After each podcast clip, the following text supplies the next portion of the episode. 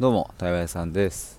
えっ、ー、と今回はですね怒り感情を復活させようというテーマで話したいと思います。今ですね8月5日木曜日の、えー、と朝なんですけどもえーとまあ、ただ今これ聞いていただいている方はですね夜19時だと思います。ちょっとこれ予約投稿しました。で、まあ、なんで19時かっていうと,、えーとちょうどこのテーマタイトルで YouTube の動画を、えー、上げたからです。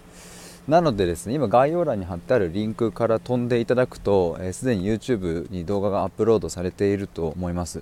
まあ、昨日はねえーと、反抗期がなかった人へというテーマで、えー、動画を出したんですけれども、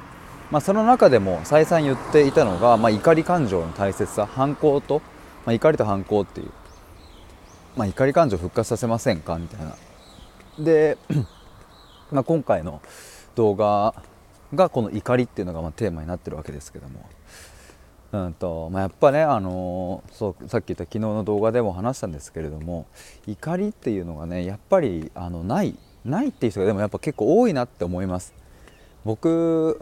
はねもう本当にいやその25歳のタイミングで怒りを出せましたがその前までは本当にね自分もなんだろうなこうなんか怒りっていうものがない。てかもはや怒り感情がない自分がえいいとさえ思っていた。これ動画の中で話してますけど。なんかもうそれでいいと。むしろ世の中にはすぐ怒ったり切れたり、うん、自分で自分の怒りをコントロールできない人がいると。中でも僕は、えー、イライラしてもそれを表に出さずやっていけるっていうことでなんか勝手に自分のことを大人だと思ってたんですね。で、まあ、確かに社会生活営む上ではですねそのなんか怒ってばっかじゃねそれはなんかうまくいかない時もあるからそれは時に我慢する必要だってあるんだろうけどけけど えっとやっぱねそればっかやってると結局じゃあ自分が何したいのとか、うん、そういうものが全く分かんなくなっていっちゃうと、まあ、特に幼少期から、えーとまあ、学生時代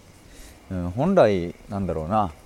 親とか先生とか部活の顧問とかね分かんないけどそういう人になんでこんなことしなきゃいけないんだとかあの適切にこう反抗していくっていうのはすごい大事な、うん、ことだったりするのでね。それは別になんか内容云々というよりはそもそもそういう態度そういう自分の中にある違和感みたいなのを外に出したっていうことがねやっぱり大事なわけで。そこをねどんどんぎゅうぎゅうにして蓋をしていくとうん、それに連動してね本来持っていた好奇心とか自分の主体性とか自発性とか、まあ、そういうものまでも一緒に閉じ込められてしまうっていう、まあ、これはなかなか問題だなと、まあ、僕はねそれがずっと出せなくてね、ま出せなかった結果どうなったかっていうと仕事も頑張れないしモチベーションも湧かないしあとなんだろう次の日が来てほしくない。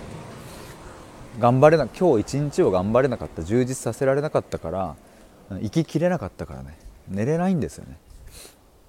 明日が来てほしくない。そんな社会人生活を1年目かな。2年目とか送っておりました。まあそんなところから怒りを出せるようになって。で怒りを出せると、うん、さっき言ったね逆に連動して芋づる式に主体性が復活したりとか、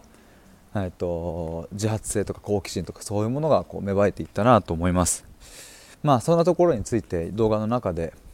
そんなところについてって言いつつあれかな昨日の動画の方だったかな。ちょっとねあれあれなんですよ。あの同じレンタルルームでね2本立て続けに撮ったからなんかどっちでどの話をしたかちょっとあんまり覚えてないんですけども。あのまああの2本見てもらえると嬉しいです。2本見てもらえた方がなんか僕が言いたいことよくわかるんじゃないかなというか伝わるんじゃないかなと思います。えー、てなわけで、えー、概要欄にリンク貼っておきますので、えー、ぜひえーと、チャンネル登録高評価よろしくお願いします。覗いてみてください。感想は公式 LINE とか、まあ、あの YouTube のコメント欄からでもお待ちしております。ぜひ見てみてください。では以上です。バイバイ。